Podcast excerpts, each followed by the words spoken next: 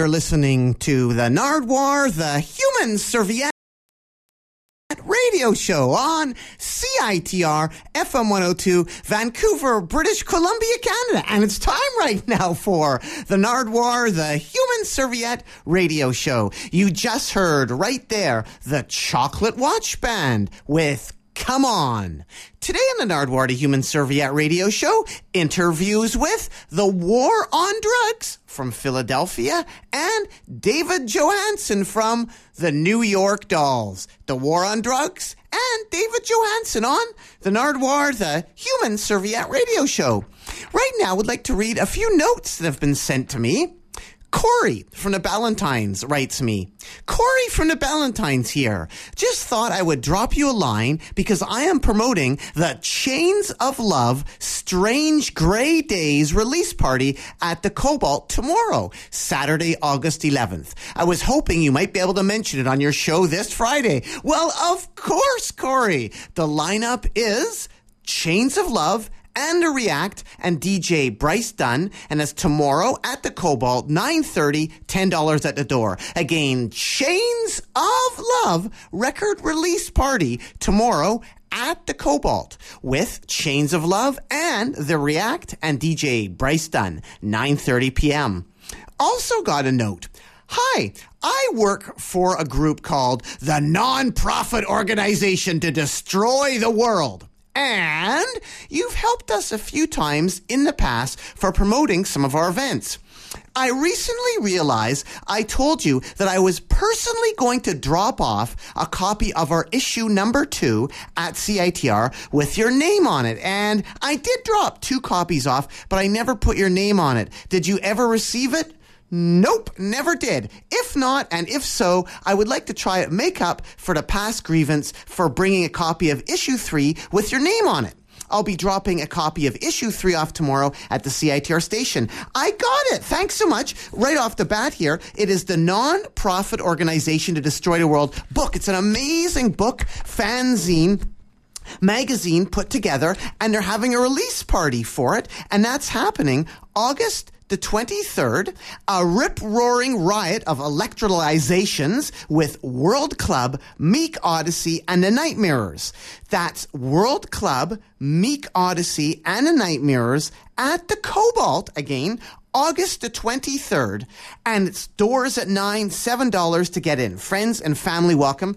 And I will say again, it's put on by the non-profit organization to destroy the world, who have a great little fanzine book put together. It kind of looks like Vice magazine in the way it's bounded on the corner, except it's super thick. And oh, I guess there's a few nudie pics in here, racy ones as well on the Vice style, but all sorts of great comp- contributions in here. The non-profit organization to destroy the world. Thank you so much. And again, their gig August the 23rd at the Cobalt with World Club, Meek Odyssey, and Nightmares, a release party for their magazine. Also have another note here. And it is from on Opus Hotel letterhead from Alex from the band Franz Ferdinand. Here are a couple of records you might like. I was telling you about them yesterday. They are some Russian beat groups from the 1960s. I don't know how good they are, but they are certainly curiosities. Well, thank you, Alex from Franz Ferdinand, who played an amazing gig in Vancouver, British Columbia, Canada on Wednesday at the Commodore here in Vancouver, British Columbia, Canada. And before Alex had mentioned to me, he played a gig in Russia with Franz Ferdinand just a couple weeks ago, well, uh, weeks, weeks ago as well. And he shouted out the band Pussy Riot when he was up on stage and Pussy Riot, members of Pussy Riot, because he was in Russia, were actually at the concert. Not the ones that were incarcerated, but the other ones from Pussy Riot. And he talked to them as well. Totally amazing. And Alex also went out record shopping and he bought a few records. And we're going to hear the records right now that Alex from Franz Ferdinand bought in Russia and now is given to me. Thank you, Alex from Franz Ferdinand. Thank you, Corey from the Ballantynes. Again, tomorrow night at the Cobalt, Change Love and React And also thank you to nonprofit organization to destroy the world. They're having a gig the 23rd at the Cobalt with World Club, Meek Odyssey, and Nightmares. So right now, to play these two records here that were given to me by Alex and Franz Ferdinand. Thank you so much, Alex. Really appreciate it. These like straight from your suitcase right to the CITR listeners' ears. I don't actually know how to pronounce any of the names of any of the bands, so we'll just have to listen to the music and find out. You can make your own names for it. So here are a couple songs from two seven inches, personally imported by Alex from Franz Ferdinand. Thank you, Alex in Porter Franz Ferdinand. And here are some Russian bands right now, and in an interview with War on Drugs on the Nardwuar, the Human Serviette Radio В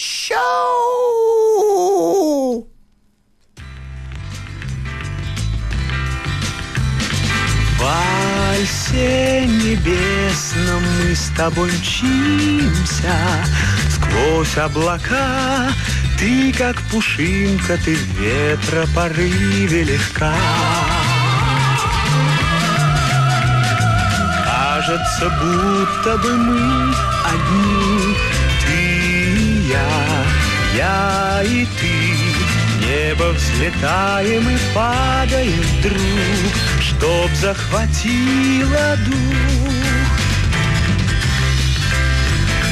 Птицы поют весну наполняя Сотнями нот и вихре вальса Кружится их хоровод.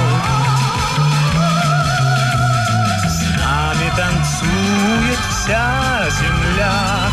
Я и ты, ты и я, небо взлетаем и падаем вдруг, чтоб захватило дух.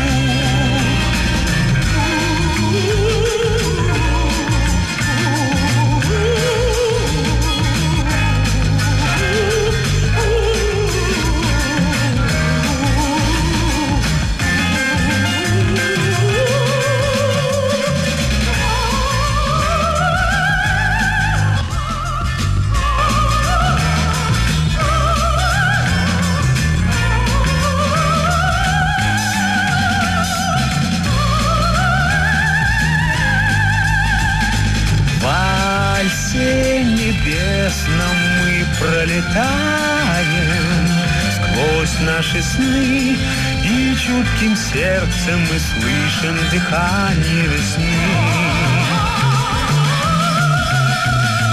Кажется, будто бы мы одни Ты и я, я и ты.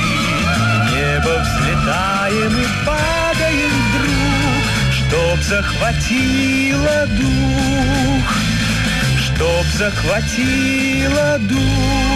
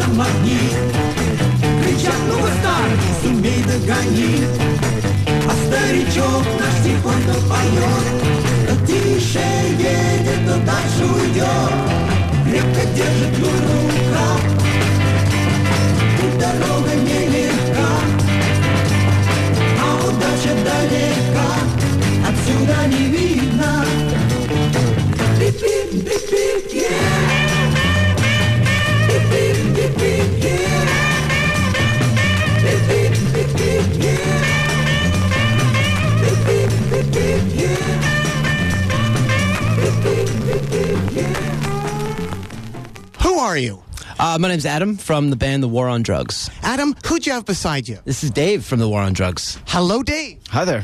Welcome to Vancouver, British Columbia, Canada. Pleasure to be here. Now, Adam, tell me, the Moog Museum, you got a free theremin? What's that about? I did. We got a th- free. We played a, a Moog Sound Lab um, show a couple summers ago. Uh, they set you up in this in this room at the Moog area, and they tons of Moogerfoogers and Voyagers and whatever. And um, at the end of the day, they gave us a theremin.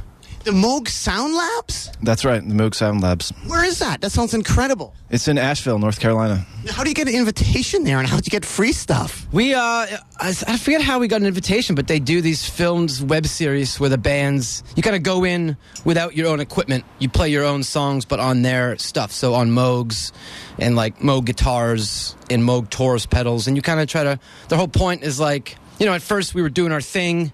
And then they're like, we just kind of want you to not worry about like what it normally sounds like and just experiment with the crazy stuff you have in your hands.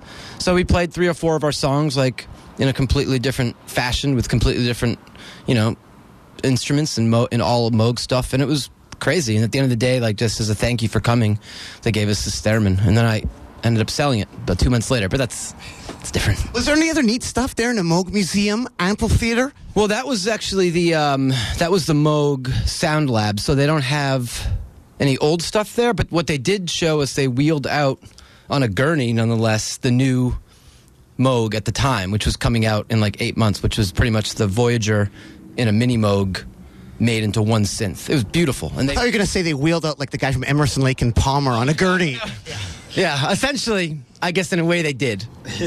but um, there was there is a Wakeman setting on the uh, on the Mini Moog, which is actually nice kind of synth lead. But it's a beautiful place, and um, that was actually before they had rebuilt the Moog um, studios. But in the years since, they Moog is a whole new complex in Asheville, and it's it's just really great people, and it's a great town, and it's an awesome place. Tell me about the Kraft cheese song. Uh, it was uh, sort of a a failed attempt to record a song backstage while Destroyer was doing. Uh, was it during their sound check or during their, their set? during their set. During their set, we we just uh, we, tr- we we had like a deadline. We had to turn in this song, and Like when I say Kraft cheese song, people might be thinking, "Oh, what a neat nickname!" But there really is some Kraft cheese associated with this, isn't there? Yeah, there was like you know there was an idea of uh, or the Kraft Cheese had asked they were looking for a song, and so you know it's like the way it works. Like you know people always pitch it to probably there's probably seven thousand bands that could potentially uh, you know submit something. So we were like at the time you know we had done this crazy tour. We're all just super broke. We're like let's just try it, but we hadn't. I wasn't like in any position where I was gonna like give a song that we had recorded. So I was like, well, maybe let's just try to record something. So over the course of that six weeks, we like, you know, tried to put a few things together on an M box, you know, backstage. But I think we submitted it, but it, wa- I, I mean, it wasn't really, literally, it was pretty, lyrically, it was gibberish, literally. Do you know who won the Kraft cheese song sweepstakes? no. How did your Kraft cheese song go? What were the lyrics? I think it, it was gibberish. It was. I mean, it was plugged into the space echo into the thing, and uh, I, I, uh, you know, we did some harmonies on it and just some drones, and it was it was just jibber jabber. And I think I actually like picturing them listening to it, thinking how this would pair with like a Velveeta commercial. But I'm, I don't blame them for passing on it. I think the whole thing was, was that you got a demo fee for submitting something. So if you actually submitted something, you got a couple hundred bucks. And so I essentially, I need, I owed somebody that exact amount of money. So I was like, all right, well then we'll just do it, and then you get the check, and then you're, you're then you're straight. Well, I think it's great. War on Drugs were touring with a great Canadian band, Destroyer, That's right. and you weren't afraid to experiment. Not at all. And there's some other great Canadian bands. A guy who's kind of an adopted Canadian. I have a gift for you, War on Drugs. What can you tell me about Ronnie Hawkins? I knew you. I knew you were going to bring this. This is crazy. Ronnie Please ex- Hawkins, well, I mean, Dave could probably tell him a little better because he's a massive band fan, but I do know that he, uh, you This know, is a gift for you guys. A legend in his spare time. It's amazing. Yeah, he he discovered uh, Levon and the Hawks was what they were called. It was called Ronnie Hawkins and the Hawks, and you know he's he's worn many hats in his in his time. But this, one record we always we always talk about. There's a record called the, a Hawk and Winter, which is like super rare, super hard to find, and um, got into it a couple years ago. It's a, such a beautiful Ronnie Hawkins record. Just all covers a lot of Tim Hardin songs. It does a Bob Dylan song. Um, Gordon Lightfoot. yeah, Gordon Lightfoot. Gordon Lightfoot song, beautiful. and um, but he's he's amazing. You know, he's a true true rock and roll legend. You know, Ronnie Hawkins, true rock and roll legend. And I love that you guys are going to maybe reissue it. Yeah, we, I mean, we've talked about it, and actually, the the dudes from Secretly Canadian, uh, you know, at least showed some interest. So I don't, I don't, I personally don't understand the legalities of that. So I have no idea if it'll happen or not. But we we certainly love it or not enough. And I, you know, when you tour, go to so many record stores, and I have looked so hard for that album, and no one has ever even heard of it ever. We're talking the you know at Amoeba and the craziest. There's an amazing store right over here that I went to last time I was at, at Neptune? yeah, Neptune, and they hadn't heard of it. They had all these other rarities, but they didn't hadn't heard of it. So it's not so much that it's the best album ever. It's just that no one's ever heard it, and people should hear it. It's it would be a, it would be a gift for most people to hear that. You know, What are people missing by listening to this Ronnie Hawkins record and not the one that you love so much?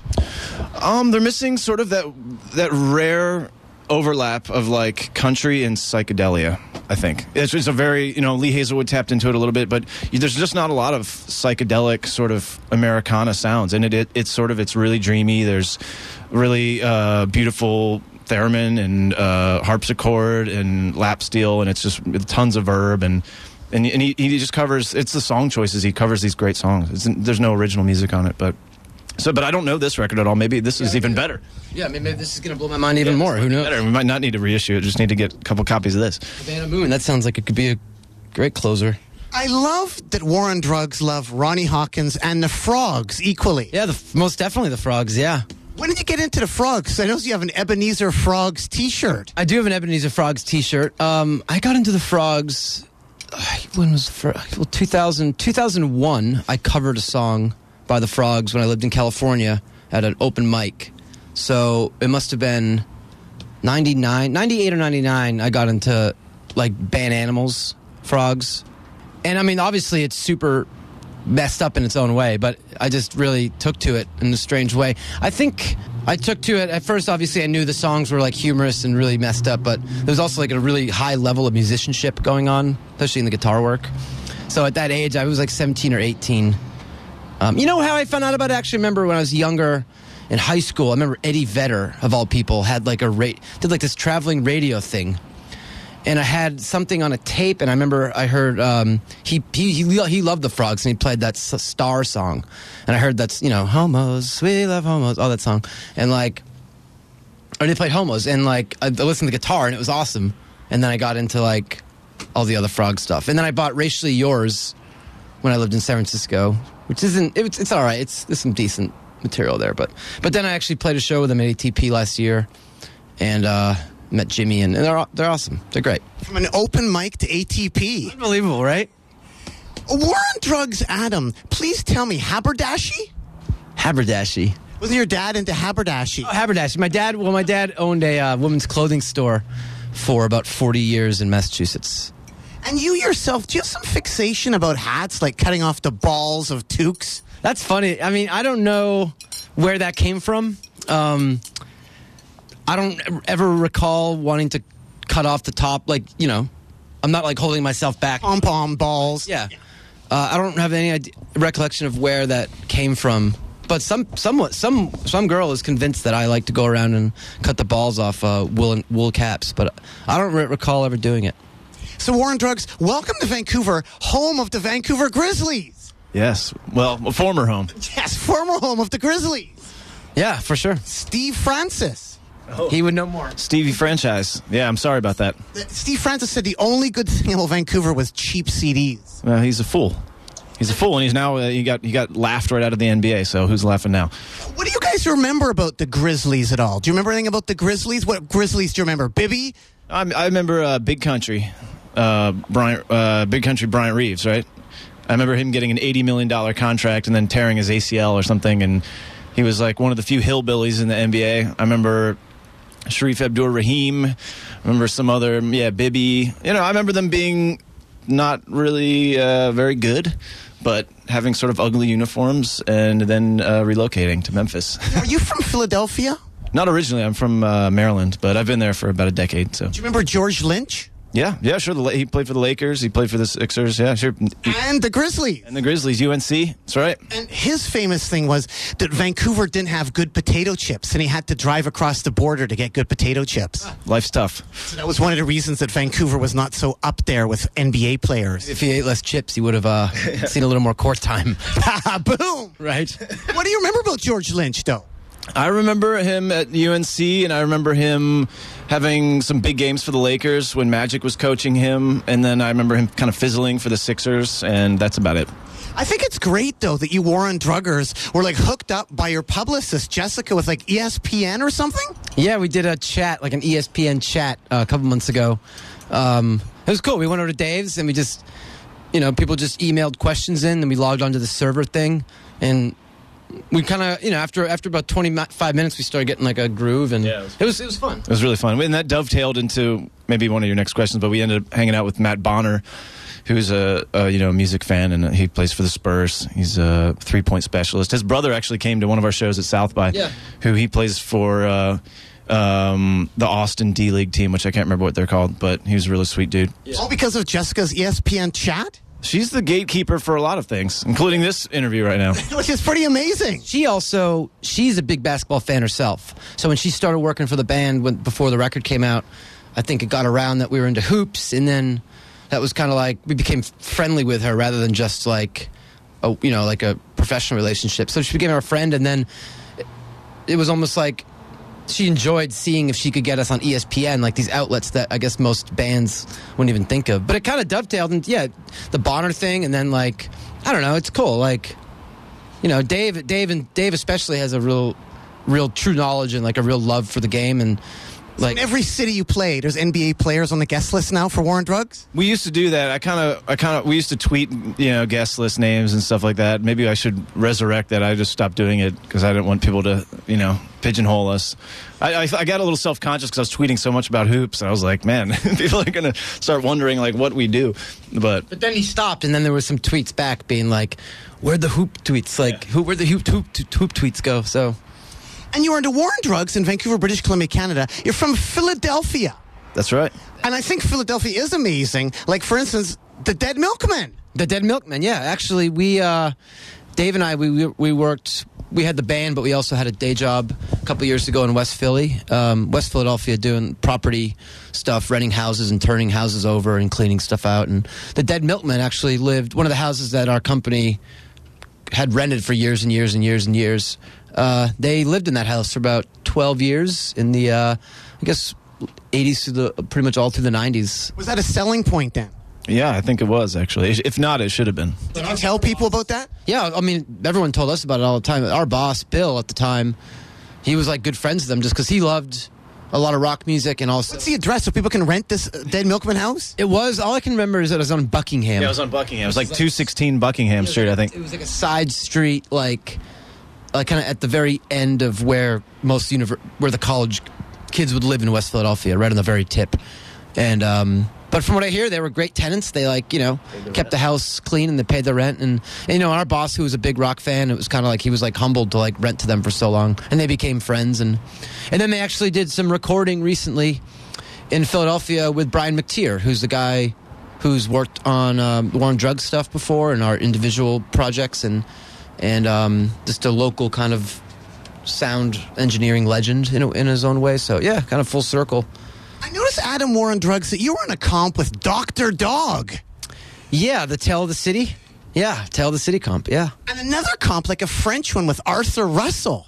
the Fre- what was the French comp? Yeah, there was a French comp. Yeah, Arthur Russell and Dr. Dog sharing wax space with War on Drugs. What's next? I know. No, it's Arthur great. Russell's not from Philadelphia, though, right? Where is he from? He's from um From New York, I think. from New York. Yeah, The dog are. the dogger from Philly. Yeah. Have you played with him? We uh, They rented houses too, or have you found out about their houses? Where do they live? I know where they live. I know where they live. Um, What's their address? Yeah, they like. Well, Who you get, you get your, want? get your pencil. No, I mean, actually, I don't think the drugs have ever played with Dr. Dog. I mean, I've played with them in other bands, and Adam's played with them in other bands, and we're friends with them, and I know them really well and like them a lot. But I was thinking Wagon Wheel. Yeah, Wagon Wheel. That was one of your releases. That was the first full record, yeah. And you grew up in Dover, Mass. Dover, Mass, yeah. So I was thinking Fluffernutter. Fl- I, I I wasn't thinking that, but I did love Fluffernutter. It's like wagon wheels, you know, marshmallows, food. right? No, I love, I love, I do love. What is the Fluffernutter and wagon wheel comparison? In case people are wondering what I'm talking about. I would say, uh, even though I'm still consider, like curious as to what you're talking about, I would say that, like the wagon wheel, I have no idea. I mean, I took Fluffernutter. Fluffernutter is essentially just like you know marshmallows whipped up, with peanut butter. peanut butter, right? Um, well, that's a fluffer. That's a fluffernutter. A fluff. I guess fluff is just the marshmallow itself. I would take fluff, and because you couldn't really jam a lot of marshmallows in a mug of hot cocoa, I would just take a huge thing of fluff, stick it on the bottom of the mug, and then pour the hot cocoa in, and then I just twirl it, and it would be like this really delicious sugary treat. I was never super into like um, you know because we did that in Dover like super cold winters, lots of snow. Go out, build a fort, come back in, make my fluffernutter drink. But I was never really into like true fluffernutter with the peanut butter and the fluff and the nutters and. But now I live in Philadelphia and we have Mayor Nutter. That's the mayor. His name's Michael Nutter. So it's the same as Fluffernutter? I wonder if he likes fluff. It's a little bit different than fluffernutter. Not as sweet. Wagon wheel, Fluffernutter, Mayor Nutter. How were the tacos at South by? they were they were pretty good. Although That was on your list, wasn't it? tacos are amazing at, at South. Actually, uh, this may sound like heresy, but the best tacos I had were from the Whole Foods truck, which I know that there's probably a lot of purists that are getting angry, but taste don't lie. I actually went to that same Whole Foods truck. Was it parked outside of the Marriott? Is that where you saw it? Yeah, did you have the uh, like the the short rib uh, kimchi taco? Yeah, exactly. It was, it was decent. It was it was kind of pricey though, wasn't it? Like it was about yeah, It's a little, little insane. like five dollars. Is that too much to pay? Like for instance, you know, I'm loving it. It was about the same size as two tacos. massively big. I just thought I'm on vacation, South by. I can afford you know five, but it doesn't seem. I'm just spoiling myself. Or Treat yourself. Come on, you deserve it. At your last gig, War on Drugs, winding up here, or in San Francisco, you had a gig. Were there people actually looking up tabs? Uh, well, that was actually that was hilarious. No, he wasn't looking up tabs. I don't know what he was doing.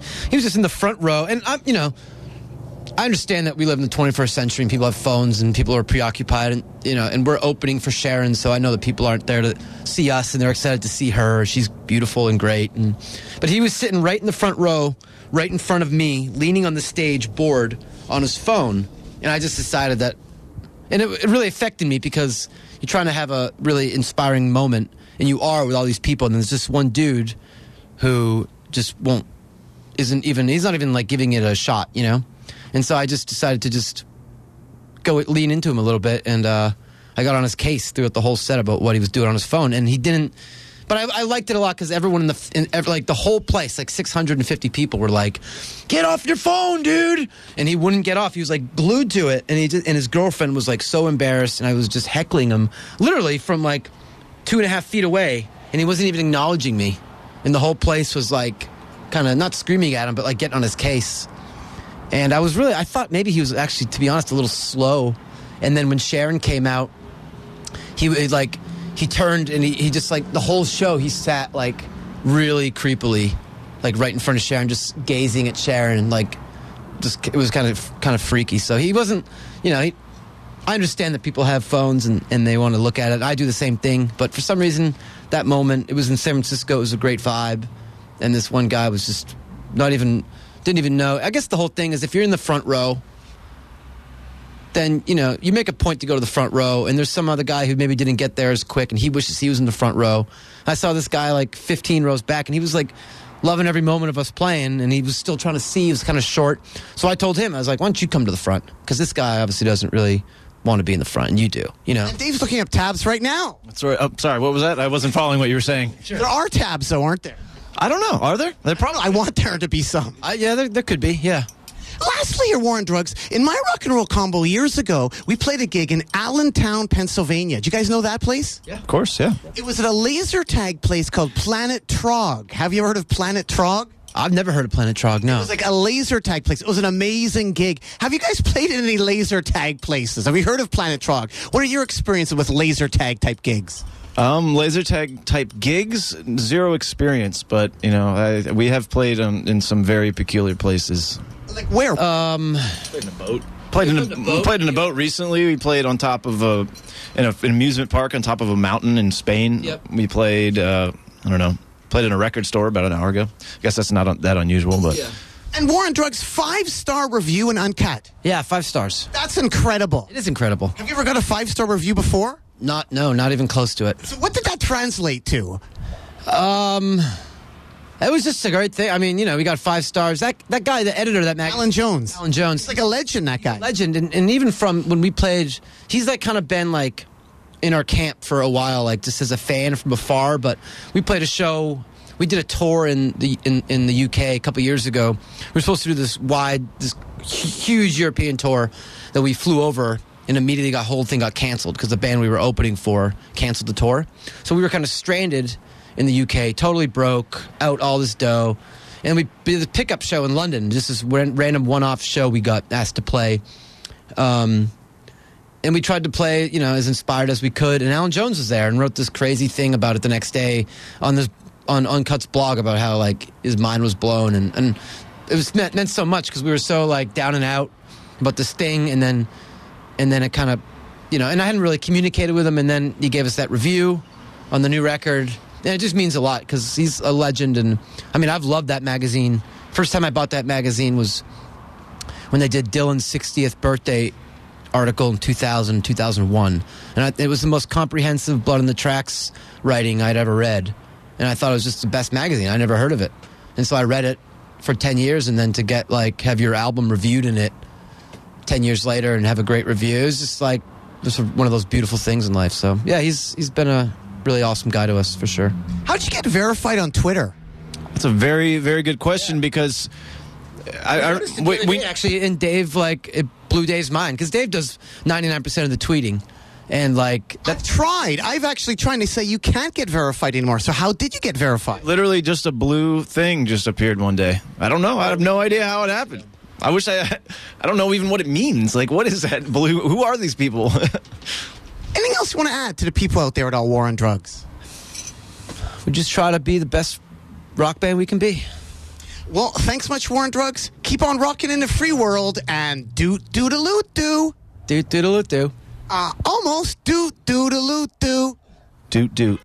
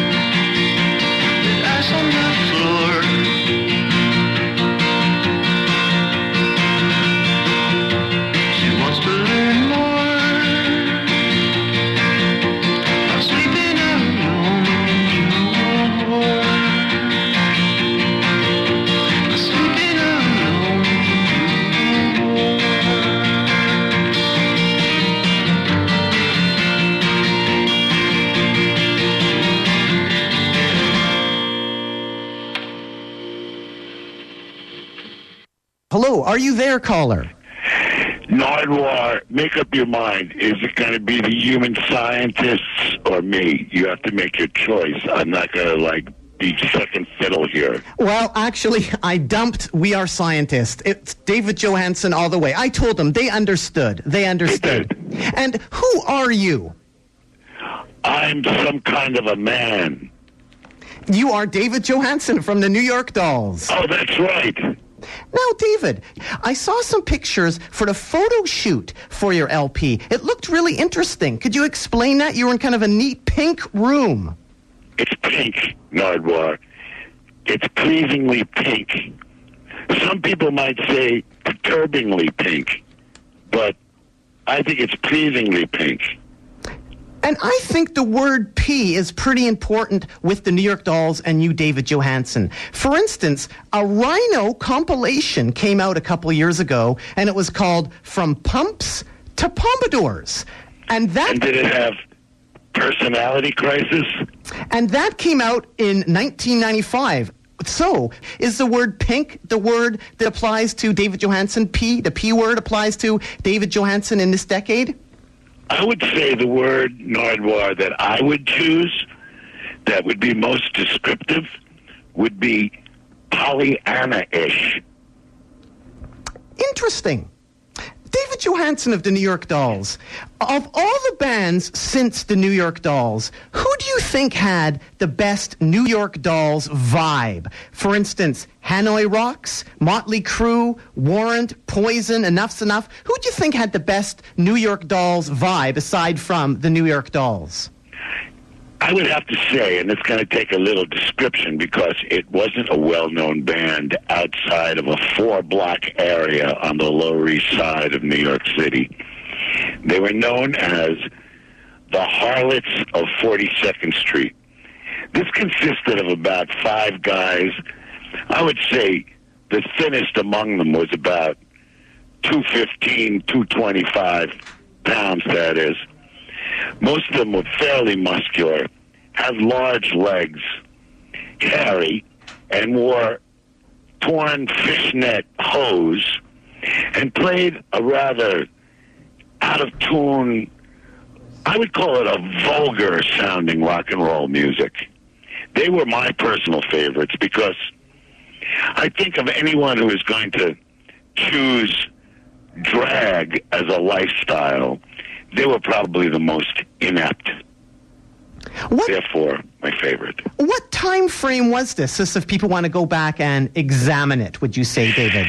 Well, the Harlots of 42nd Street came out, I would say, the day after they saw the New York Dolls. They were probably in some kind of a Bachman Turner overdrive esque outfit. David, Could you picture Randy Bachman in a dress, Nardwuar? You know, I actually could because Randy Bachman is up for everything. Remember, he's jammed with Lenny Kravitz. He's jammed with the soundtrack of our lives. He's jammed with DOA. The Butthole Surfers. Is, I could see Randy Bachman pretty much doing anything, actually. Okay, so you could picture him in a dress. Yes, totally. Well, that's kind of what this band looked like. Amazing. They were really great.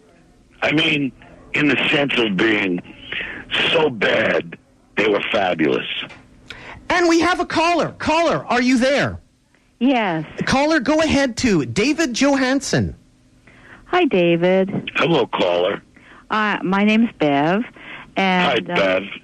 I um, had a question to ask you. Um, when I saw Johnny Thunders here in 1981, I think at Gary Taylor's Rock Room, somebody asked him what his favorite egg cream was, and he said that it was strawberry. Do you have a favorite egg cream? Well, you know, it's rather pedestrian, but I would have to say the chocolate egg cream Ooh, is yes. probably the most the superior egg cream, Nice. especially if it's made with Fox's You Bet syrup. Oh, yeah. And, and Bev, why did you ask that question of Johnny Thunders? It had something to do about the album cover, didn't it? Yeah, the, um, I had heard. Now I'm not sure if this is true, but I'd always heard that your first album cover, the New York Dolls, was taken on the steps of Gem Spa at the corner of Second Avenue and St. Mark's Place. Is that right? Correct. That's correct. Oh, good.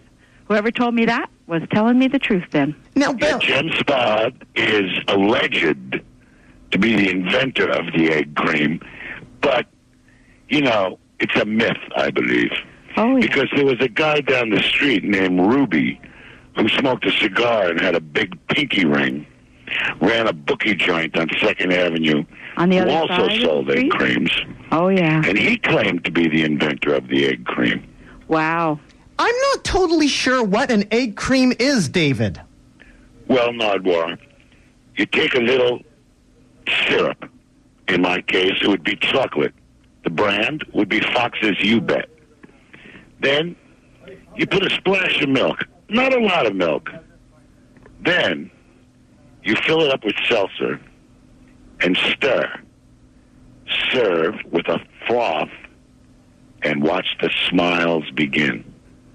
Very tasty. Bev, I think you also had an internet question that you emailed me earlier. Something about Johnny Thunders and his library card. Do you want to ask that question to David? I don't know if David would know about that. Maybe I could just tell him that when Johnny Thunders came into Canada to play, he came across the border, and the only piece of identification that he had was a New York City library card. Yeah, Well, he was very bookish. Was he? Oh, yeah. Did you have a hard time getting Johnny to carry ID with him? Did he lose a lot of stuff? Well, that wasn't my job. I think there was a guy who worked with us who, you know, tried to keep everyone's papers in order. But we had a lot of interesting papers, and uh, oftentimes the uh, border authorities would become rather flummoxed and eventually wave us through in exasperation. Well, thanks so much for phoning in, Bev. Any other questions at all for David Johansen? no, but have a good time in Vancouver, David. He's actually. Well, thank you. Oh, where are you? You're not in Vancouver. he's Where am I, Nardwuar? you're in Toronto, Ontario, Canada. Oh, I'm in Toronto. You're in Oh. Toronto, Ontario, Everyone's Canada. Rather pleasant here. Yeah. We were at the Here. Commodore Ballroom not too long ago. Oh yeah, good place. Saw you there years ago. Good show. What show did you see, Bev? David Johansen at the Commodore. I'll have to show you the pictures sometime, Nardwuar. All right. Well, thanks much, Bev, and doot doodaloot doo. Click, click. Now, David, speaking of music, you've done hundreds of gigs. Now, I noticed that the New York Dolls, speaking of Toronto, at one time played Toronto and had the band Rush as an opening act. Do you remember having Rush as an opening act for the New York Dolls at all? Vividly. Did you enjoy their prog rock stylings? Well, I think, you know, when you get down to it, Nardwuar, the thing about Rush that appeals to me is in the vise of one Geddy Lee, who I would say, as far as ambassadors of goodwill are concerned, Canada could not do better.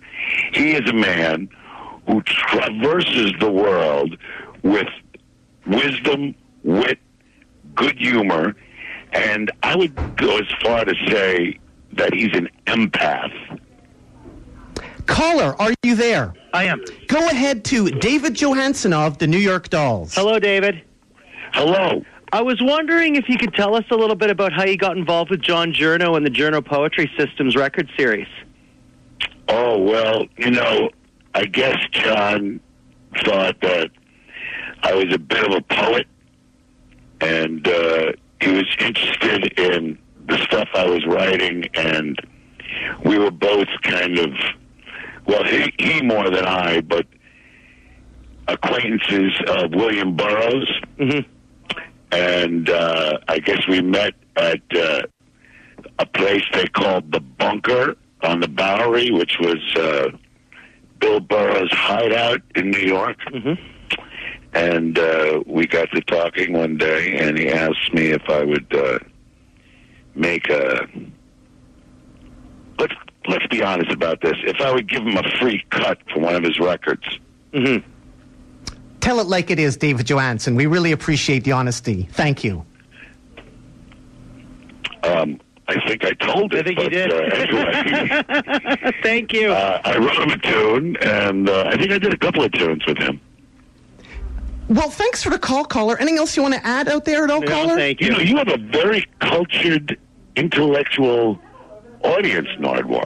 Well, thank you. Only the best for you, David I thought Johansen. when you kept on telling the phone number that perhaps it was me that uh, no one was calling, or perhaps no one was listening to begin with. We have people listening, and we have David Johansen of the New York Dolls on the line. Thanks so much, caller, and doot doot a loot doo. One other thing I would like to ask you about David Johansen. Blackie Lawless of the metal band Wasp. Was he at one time ever slotted to be in the New York Dolls? Well, as I recall, Nardwuar, one time we were in uh, Florida, and uh, I believe he was a Florida guy, and I believe John was incapacitated, and we had a gig to perform, and I think he filled in for John on one of those gigs in some kind of a redneck country and western bar where they put a cyclone fence in front of the stage so you don't get hit with any heavy flying objects. And then years later, you realized that he ended up in Wasp, or did somebody have to point this out to you, or were you watching TV and you're like, oh my God, that guy played with us? I'm not really familiar with the genre. Wasp. They're pretty amazing. They have stuff that like drip from their mouth, like blood. He drinks blood live on stage. Well, What- you know what a wasp is? It's a white Anglo-Saxon Protestant. Am I right? That's one definition. It's also And some. why do wasps go to the hospital, Nardwuar? I'm not sure, David Johansen. Why do wasps go to the hospital? For the food, Nardwuar. Boom. And speaking of wasps, etc., David, when did you first become aware of the rock and roll rocker known as Morrissey? He's been wearing Smith shirts and lots of New York Dolls shirts for years and years and years. When did you first become aware of him and know that he was a super fan? When did you first meet him? Well, when I was a young man, and he was still a mere lad, he was the president of the Dolls fan club in the UK. And he would send me letters, and he would also write rather impassioned letters, letters to, uh, like the New Musical Express and the Melody Maker and, you know, English rock publications, pleading his case of uh, his superior knowledge of music and how the New York Dolls were the far superior band uh, of the times. What I was wondering, David Johansen, was it's fascinating. How many people did you communicate with pre fame that became really famous? Like that you met before they got famous? For instance, like you ran in, you know, you had Blackie Lawless play for you. You had a pre fame Morrissey writing you. What other people did you encounter that became super famous? I would imagine that every gig you played, at every gig, there was some bands that probably sprouted out. For instance, at that gig in Toronto that you played with Rush, I know that members of the punk band The Viletones and Teenage Head were in attendance. What sort of people did you meet back then? And do you remember any of them that have gone on to anything today? Well, I know Bo Derek made a big film. Um, Judy Garland, everyone knows about. And uh, let me think. Uh, Lana Turner, I introduced her to Johnny Stompanato, And and that's all I can remember. and caller, are you there? Yes. Go ahead to David Johansen, caller. Hello. I just wanted to ask about. Um, for a while, you were appearing in quite a few movies, and it seems, if memory serves, it was kind of like Bill Murray films and stuff. Or I'm wondering how that came about, or who the connection was, because I, I thought I remember there was a consistency in the stuff you were appearing, whether it was the same director. or... Anyway, how'd that come about? Well, one day I was hanging out with Bill Murray, and he said, "Oh, I'm making a new movie. Do you want to be in it?" And I said, "Yeah." So then I was in his film, and it was kind of a popular film. And then there was a film called Let It Ride, which is kind of a cult film, but it's actually, and I wouldn't say this unless I meant it, it's actually a very good film, but it's really only fully appreciated by degenerate horse gamblers. and uh, it's kind of like their Bible. Oftentimes, I'll meet a degenerate horse gambler at church or at the library, and they can recite the script verbatim. Wow. And then, from time to time, I would be asked to be in someone's film or other, but it's not something that uh, I did pretty much, you know, as a living or as a passion. It was just something that uh, For kicks. I was kind of fooling around with. Well, thanks so much, caller. Anything else you want to add to the people out there at all, caller? No, thanks, Nardwuar. Well, thanks, and doot doot a loot doo. On the Dolls CD that Morrissey presented, David, there's a track called Dialogue where you're talking. I was also looking at the All Dolled Up DVD, and there was a lot of great talking. I love the stories in between songs. Do you still tell a lot of stories in between songs in the New York Dolls? Um, occasionally, I move to uh, recant uh, a tale or two, but you know, Do we like to keep it rocking. But occasionally, I will tell a story about perhaps a hapless situation that Sylvain encountered, or something like that. The reason I asked this is the story I heard you talking about was the story behind the song Hoochie Coochie Man. And then it made me think you've covered some amazing stuff in your solo stuff and with the New York Dolls, obscure stuff that maybe nobody really knows about. You're almost teaching people. For instance, like Muddy Waters, Little Geneva. You covered Mississippi John Hurt, Richland Woman Blues. You recovered Dock Boggs. You've covered Roy Brown, Butcher Pete, you know, Bo Diddley Pills in the New York Dolls, The Coasters, Bad Detective. Where did you learn those things? Like, some of that stuff is really, really rare. I don't know if it was rare back then, but it really shows you have an appreciation and a history for the rock. Are you a record collector scum guy? Are you totally into like record collecting? Well, I I don't really have a huge record collection, but I have like a huge Rolodex of songs in my mind, and as I go through life, I hear certain songs, and I say, "Ooh, I want to sing that song," and then usually I try to find the situation where I can, in fact, sing it. But there's so many great songs around, you know, and a lot of them. I mean, a lot of songs I think people cover are, you know, obvious choices. But I try to cover songs that are kind of like unsung uh, masterpieces, They're almost like nuggets, like Lenny Kaye's nuggets. like the total, nuggets. Exactly. the total undiscovered ones. And I mention that even you, when you cover a popular artist like Bo Diddley, you'll pick like Pills, maybe which isn't as popular as some of his other songs. Like I think it's really great. Like you can learn quite a bit from the New York Dolls. On your brand new The funny thing about that song is Bo Diddley thinks that I wrote it. No. Yeah. Wow. A friend of mine spent about 25 years trying to track down the original of that song. So maybe Bo Diddley is right. Maybe you did write it because it seems to be exceedingly rare. It's on a Bo Diddley album, I believe, called The Originator. I think he might have found it on 45. Does it appear on 45? Oh, Maybe? on 45, that'd be really great. I think that's why he spent 25 years looking for it. And mm. David Johansen, on your brand new CD, you have a song called Rainbow Store. And it made me think about store. Where did you find the best clothes when you were shopping in the New York Dolls? Like, there's a scene in the All Dolled Up video where you're going to Fredericks of Hollywood. Where did you find the best clothes? Were the clothes made for you? Where were the best clothes stores? And are any of those stores still around? Well, being that we were early movers and shakers in the green movement, the ecological recycling movement, we would go to a lot of uh, secondhand stores and buy clothing from bygone eras and kind of part them up and make them presentable. When did you first start wearing belly button chains, David Johansen? Um, I would say I started wearing belly button chains, and I think let me think who was my teacher. It was Sister Regina.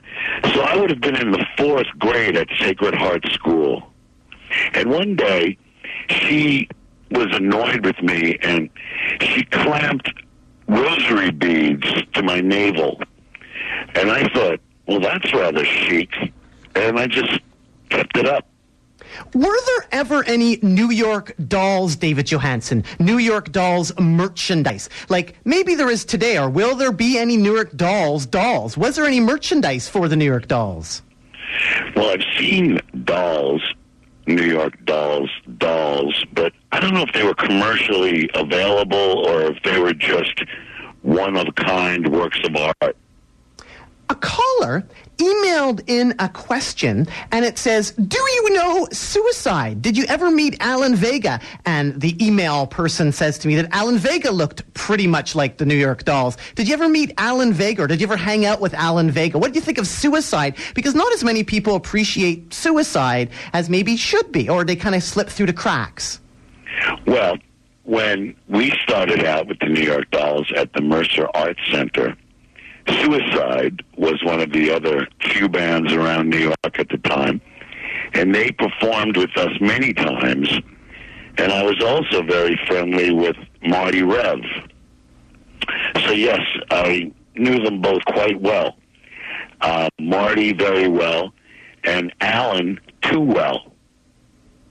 David Johansen and New York Dolls, how easy was it to get through airport security back in the 70s? Again, on the all dolled up DVD, you're just walking through airport security, no problem. How easy was it to get through airport security?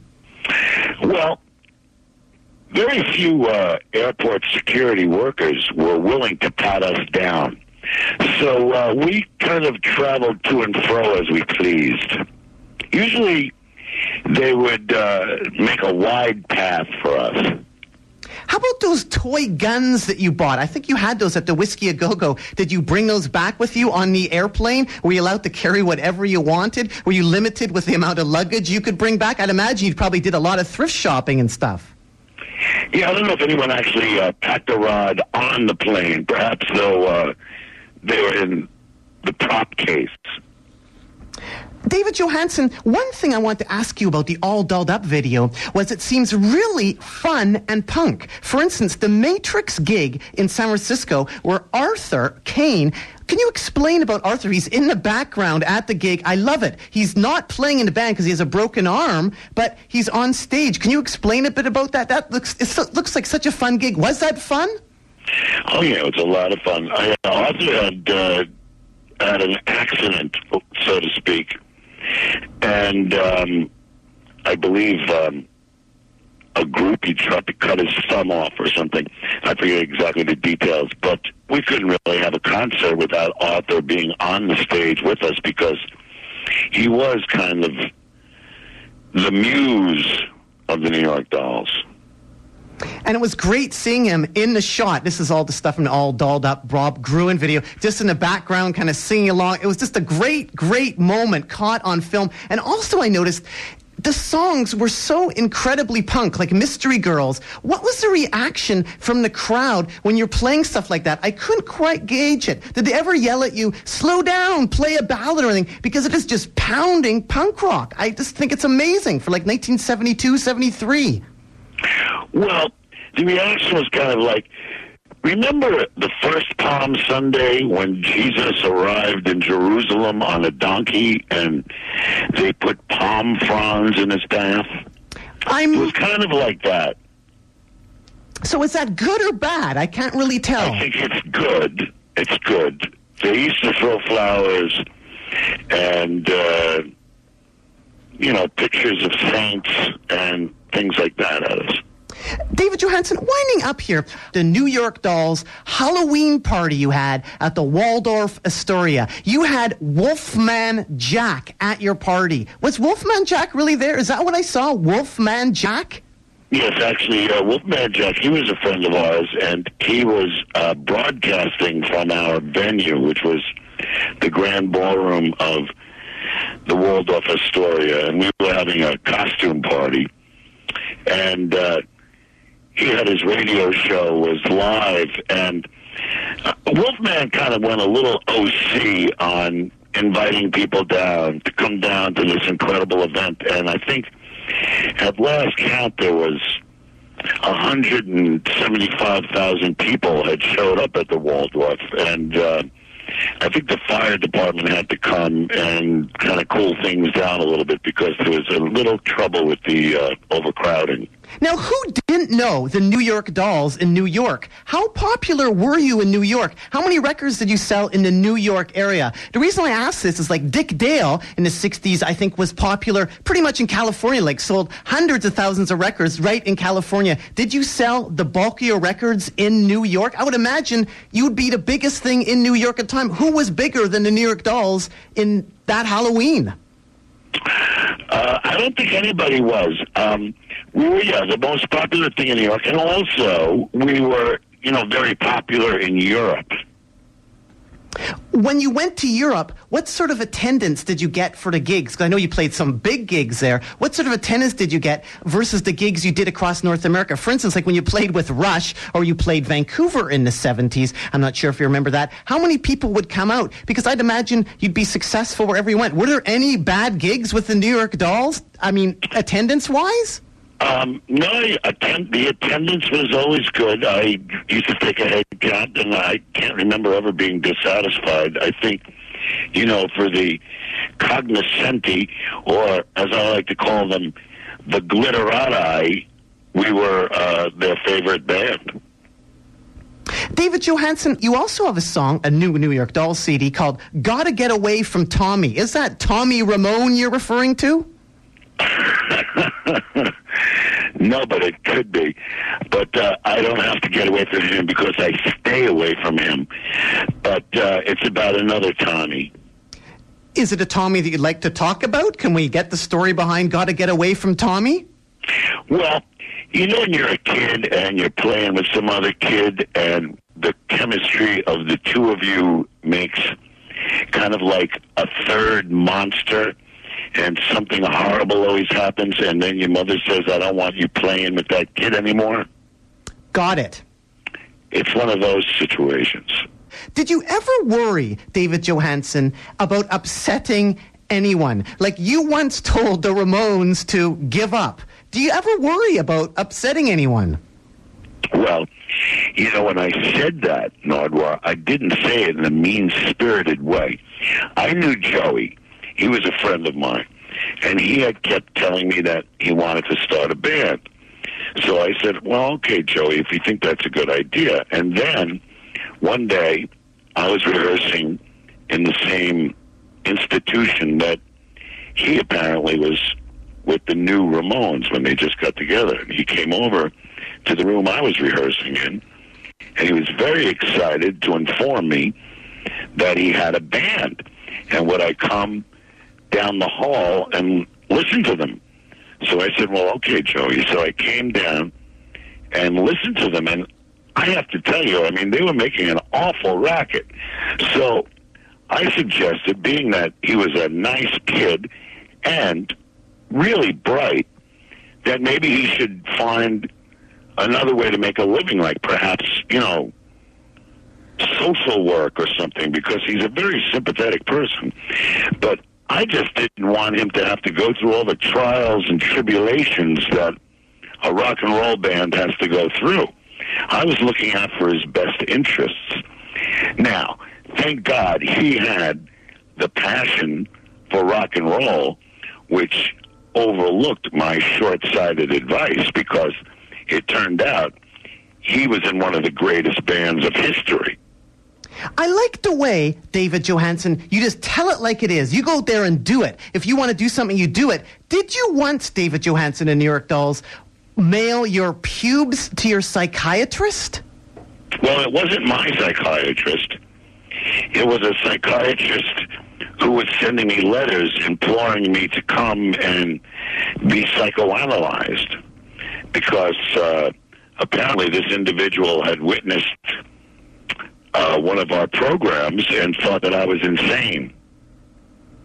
David Johansen, winding up here, I heard that Sylvain Sylvain's brother-in-law was Long John Baldry. Do you know if this is true? This is correct. That's an amazing connection because Long John, God rest his soul, he's passed away now, lived in Vancouver for years. How did that come about? How did Sylvain get linked up with Long Gone John Baldry? Well, Sylvain was in a band called the Criminals, uh, and Rosie was his drummer, and Rosie's brother was Long John's lover, and they moved to Vancouver and set up a nice little love nest. Caller, are you there? Yeah, hi. Go ahead to David Johansen, caller. All right, Mr. Johansen. Hey, well, you guys actually uh, managed by Malcolm McLaren, I think. And what was your reaction to when the Sex Pistols came out with Nevermind the Bollocks and they had that song called Pills? Well, first of all, this is a two-parter, right? Um, Malcolm McLaren was not the manager of the New York Dolls, but he did make some costumes for us, which we. He, he had a a wife at the time whose name is Vivienne Westwood. She's very good with a needle and thread, and we would call him and see if he could get his wife to make us, for example, some red polyvinyl patent leather pants. And he would facilitate that for us. And then, at one point, being that he was kind of a a camp follower of the New York Dolls, you'll find camp followers throughout history. The Roman legions had a lot of them. A lot of these Berber tribesmen of today still have camp followers. Anyway, he was a camp follower of the New York Dolls. He was, being an Englishman, really anal. Actually, I should say, a reserved individual. And I think in the presence of the New York Dolls, he would find some kind of liberation that he sought so desperately in his life. And when he glimpsed that liberation, he went back to England and told these young fellas that he was the manager of the New York Dolls, which was fine with me because anything to get a leg up. And then these young fellas went on to make this band, the Sex Pistols. As far as them singing pills, I'm not really familiar with their oeuvre. Caller, I was going to actually ask David Johansen something very similar. I don't know if you heard this caller, but I don't know if you heard this at all, David. But I think Malcolm McLaren, is it true that Malcolm McLaren begged, begged Sylvain Sylvain to be a sex pistol? And did Malcolm McLaren ever beg you to do anything, David Johansen? He begged me to do a lot of things, but I wouldn't be a part of it. And as far as Sylvain is concerned, I think there was some talk about Sylvain being a sex pistol, but I think uh, Sylvain wanted to be a sex cannon. Baboon. Well, thank you, caller. Any other questions for David Johansen at all, caller? Uh, no. Uh, that's it. Well, thanks so much, and doot doodaloot doo. Doot doodaloo. The almost caller, doot doodaloot doo. Winding up here, lastly, David Johansen, you You've all. been winding up for a while, Nardwine. Well, there's a lot to wind up with the New York Dolls. You wanted to meet David Johansen's best idol, David Johansen, Allen Ginsberg. Did you ever meet Allen Ginsberg? Because I think you wanted to be Allen Ginsberg, didn't you? At one time, did you ever meet Allen Ginsberg? Yes, as a matter of fact, I I met him in the men's room at the Mud Club, and he said to me, David, I understand they're doing marvelous things with the blues these days. And I said, huh? What's it like, David Johansen, performing with people that have influenced you or that you were totally into? For instance, didn't you do something with Little Richard at the Grammys? Yes, that was heavenly. Um, I think we presented someone with a prize or something. Well, thank you very much, David Johansen. Really appreciate you phoning into the Nardwuar the Human Serviette radio show. I mean, on your CD, you also have a song called Punishing World. I was a bit worried about you, David Johansen, because this is the age of the internet, is it not? Is it not the age of the internet right now?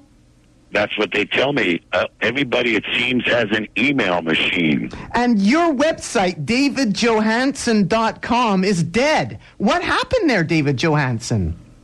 I guess whoever put that shrine up may, may have either passed away or gone on to another rock star. A lot of people who are David Johansen fans are also very into David Cassidy. And you've actually posed with him before, have you? Or was it Shaun Cassidy that you actually Oh, knew? yeah, his baby brother, yeah. And lastly, here, I have to ask you, David Johansen, Staten Island, what's that like? Isn't there a museum of Tibetan art on Staten Island? I've never been there. What's the Museum of Tibetan Art about? Well, did you ever see the film Lost Horizons? No. Well, it's about this group of people who go up into the Himalayas and they find this secret Tibetan village. And when you when you're there, you never grow old, but you remain the same, you know, physical beauty that you arrived with. But if you ever leave, you disintegrate into dust. And the same thing happens not only at the Museum of Tibetan Art, but I would say pretty much all of Staten Island. Caller, are you there? Hello? Welcome to my castle. Welcome to my castle. Okay. Welcome to my castle. Thank you, caller. Thank you, caller. And do Are do you pointing that? Are you pointing that antenna towards Hong Kong? Oh, I'm- welcome to my call, castle. caller and do do do do caller do do do do. Uh, Mr. Johansen, Yes. quick question for you. Yes. Whatever, what, whatever happened is not a human Serviette show here. It's uh, Nardwuar talking. Whatever happened to Giorno Poetry Systems? Well, caller, actually, if you'd been listening earlier, David Johansen actually answered that question. But go ahead, David, one more time. You know, I think the people in Vancouver are intellectually superior than other places. It's amazing. Two questions about the Giorno poetry system. I think that's fantastic. I think we need new, more poetry that's ready to reveal what the heart is ready to recognize. Well, lastly, here, David Johansen, New York Dolls, we're going to end on the song Dance Like a Monkey. Anything else you want to, want to say about the song Dance Like a Monkey? Is there anything I'd like to say about it? Yes. What is the song Dance Well, Like a Monkey? Bo I did. think it's a good pursuit because when one dances like a monkey, one begins to take on the characteristics of a monkey. And when you think about monkeys, Nardwuar, they kind of hang out in trees. They laze about. They eat bananas. They look at humans who are scurrying willy nilly off to their mundane jobs. And I think they're chuckling at us.